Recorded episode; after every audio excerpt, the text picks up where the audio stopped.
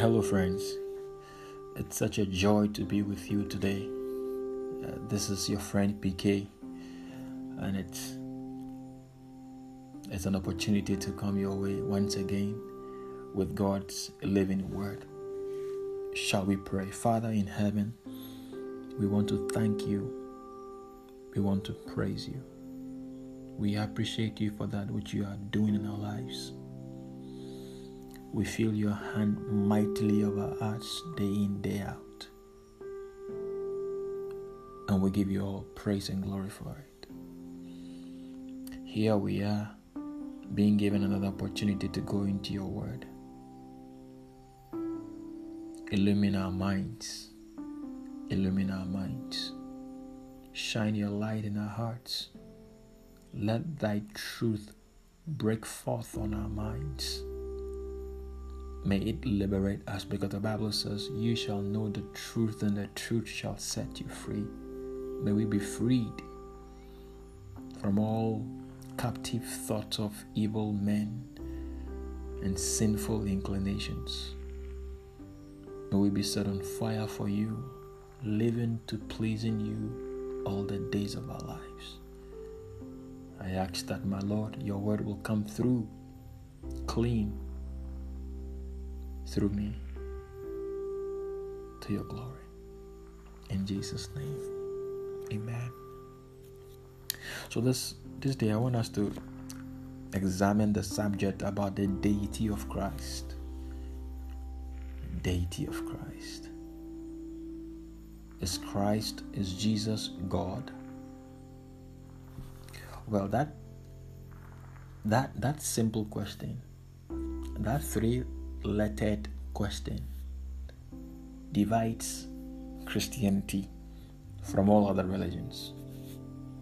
And I mean true biblical Christianity from all other religions. Is Jesus God? And it's important that we get a biblical answer to that question, because if we don't, your guess is as good as mine. Your guess is as good as mine. So I want us to look at John chapter 20. John chapter 20. And thanks be to God that there are answers to all questions, weighty questions and haunting questions of life. There are answers to every one of them in the scriptures. Such a beautiful thing. John chapter 20. Let's start reading from 30 and 31. Now, Jesus did many other signs in the presence of the disciples, which are not written in this book. But these are written so that you may believe that Jesus is the Christ, the Son of God, and that by believing, you may have life in his name. I'm taking it again. Now, Jesus did many other signs in the presence of the disciples, which are not written in this book. But these are written so that you may believe that Jesus is the Christ, the Son of God, and that by believing, you may have life in his name. Praise God. Now, you will have to first of all understand that the person who wrote this book that we are referring to is John. John was a Jewish boy. He was a Jew. You need to bear that in mind. And the 12 disciples were Jewish boys.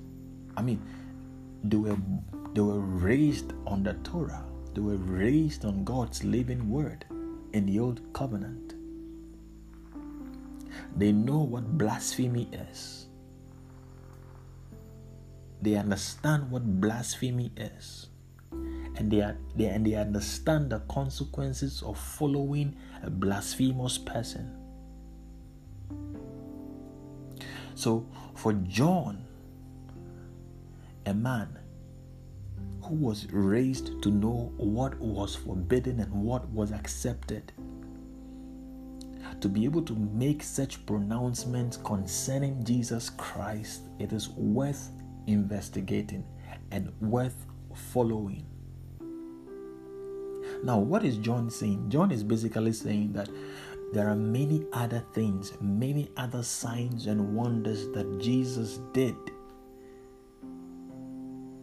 for which the eyewitnesses are his disciples, the disciples of Jesus. They were the eyewitnesses of all of these miracles and signs and wonders and mighty things that Jesus did, that God did through Jesus,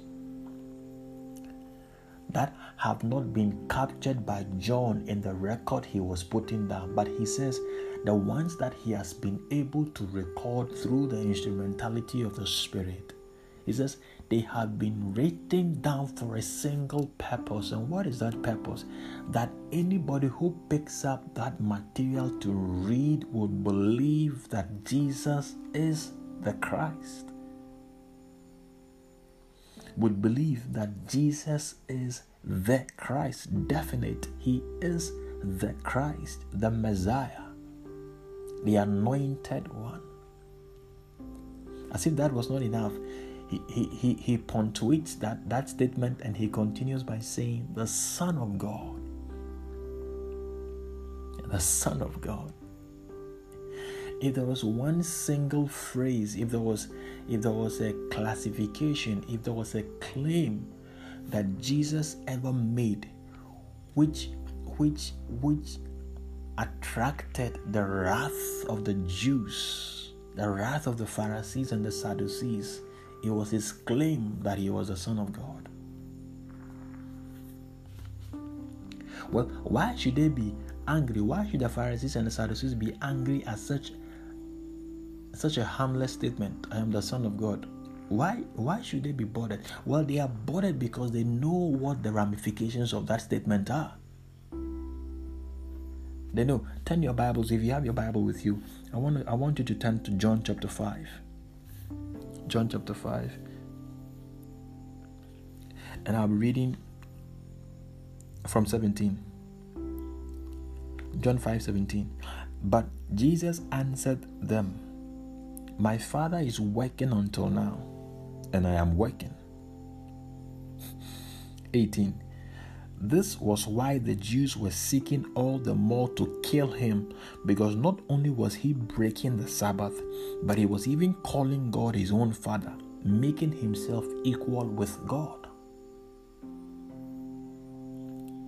Now, the Pharisees and the Sadducees understood what it meant when Jesus says, I am the Son of God. It meant that in the Jewish mind, when they heard that statement, they could clearly connect it to something more superior than humans could relate to. The very minute they heard Jesus utter those words that I am the Son of God, they quickly could connect where Jesus was drawing his inspirations from and where he was making the connections to. And so the knee-jerk response from these Pharisees and these Sadducees was to kill him because he has blasphemed. And John is saying, I am writing these things to you, the records I am presenting to you. The sole aim of such records is that you would believe that Jesus is the Son of God. Look, when Jesus made this statement, the Pharisees wanted to stone him. And yet, this is the very statement that John is writing to us, and he's saying, including Jewish readers, that Jesus is the Son of God. Turn with me to John chapter 10. John chapter 10.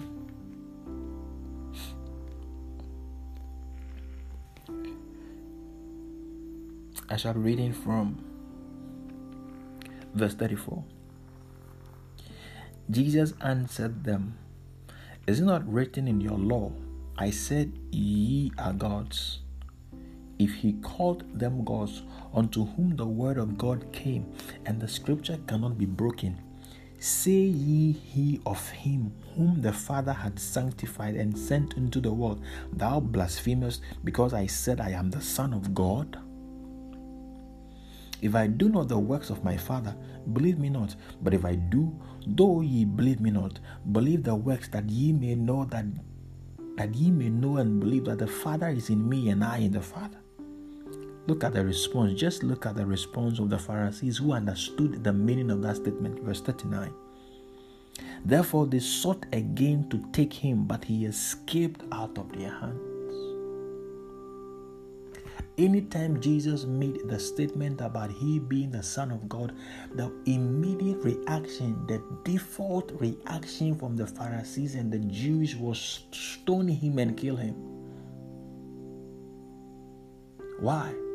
Because they understood that the very minute Jesus says that he is making himself equal with God, it means he is somebody supernatural. He's not just merely an ordinary rabbi.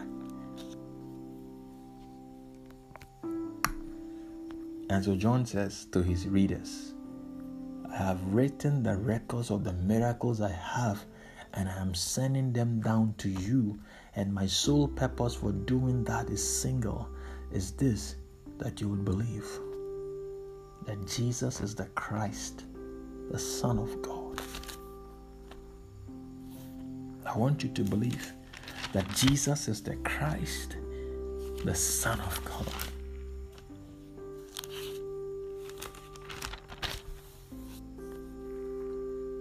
I don't know what you make of that statement, that Jesus is the Christ, the Son of God. And I don't know what you've been told and how you have been raised up. And there are some so-called Christians, some people who come under the guise of Christianity, and they claim to be Christians, but they deny the deity of Christ.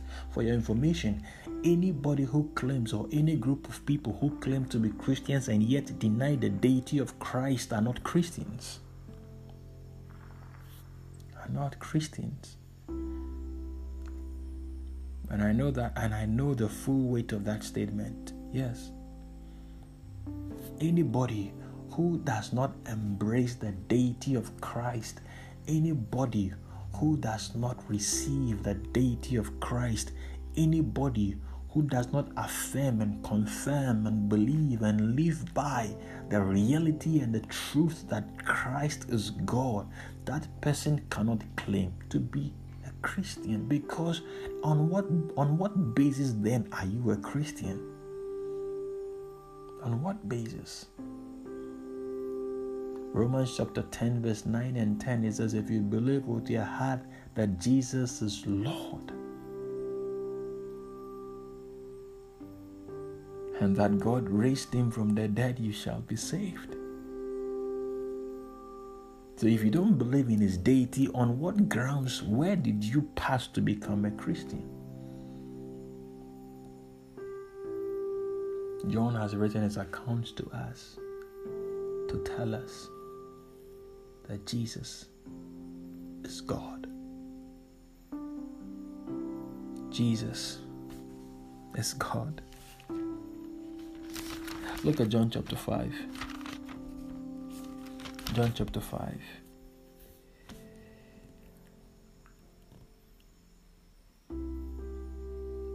From verse 19. So Jesus said to them, truly, truly, I say to you, the Son can do nothing of his own accord, but only what he sees the Father doing.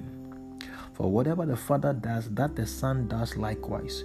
For the Father loves the Son and shows him all that he himself is doing. And greater works than these will he show him, so that you may marvel. I love 21. Listen to 21. For as the Father raises the dead and gives them life, so also the Son gives life to whom he will. I take it again. For as the Father raises the dead and gives them life, so also the Son also gives life to whom he will. Praise God. Jesus says, look, just as the Father quickens dead people, me too, whoever I desire to quicken from the dead, I give life to that person. Does this sound like a subordinate and a superior to you? Does it sound like that? No. No. In effect, Jesus was saying, what the Father does, me too, I do at will.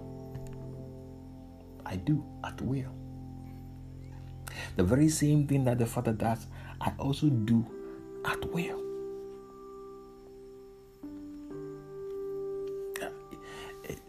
It's strange. It's strange. I had an encounter some years ago where some Islamic brothers were trying to point to me from the text that Jesus didn't claim to be God. And then they go to John chapter 17, but they don't allow the text to speak to itself, to speak for itself. They just pick one slender, unrelated text to want to make, to build a doctrine out of it. But then they have lifted a text out of a whole context, and it's meaningless when you do that. It's meaningless.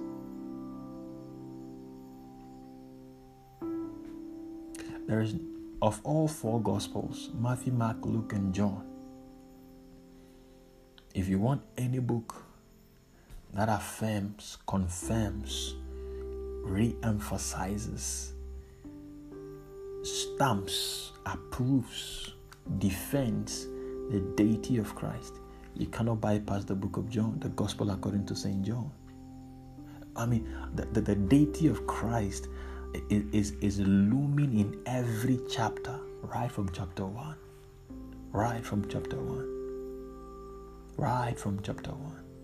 about his pre-incarnate nature, right from chapter 1. I believe in God the Father Almighty, the maker of heaven and earth and of all things visible and invisible, and one Lord, Jesus Christ, the only begotten Son of God. This is just a portion of the Nicene Creed.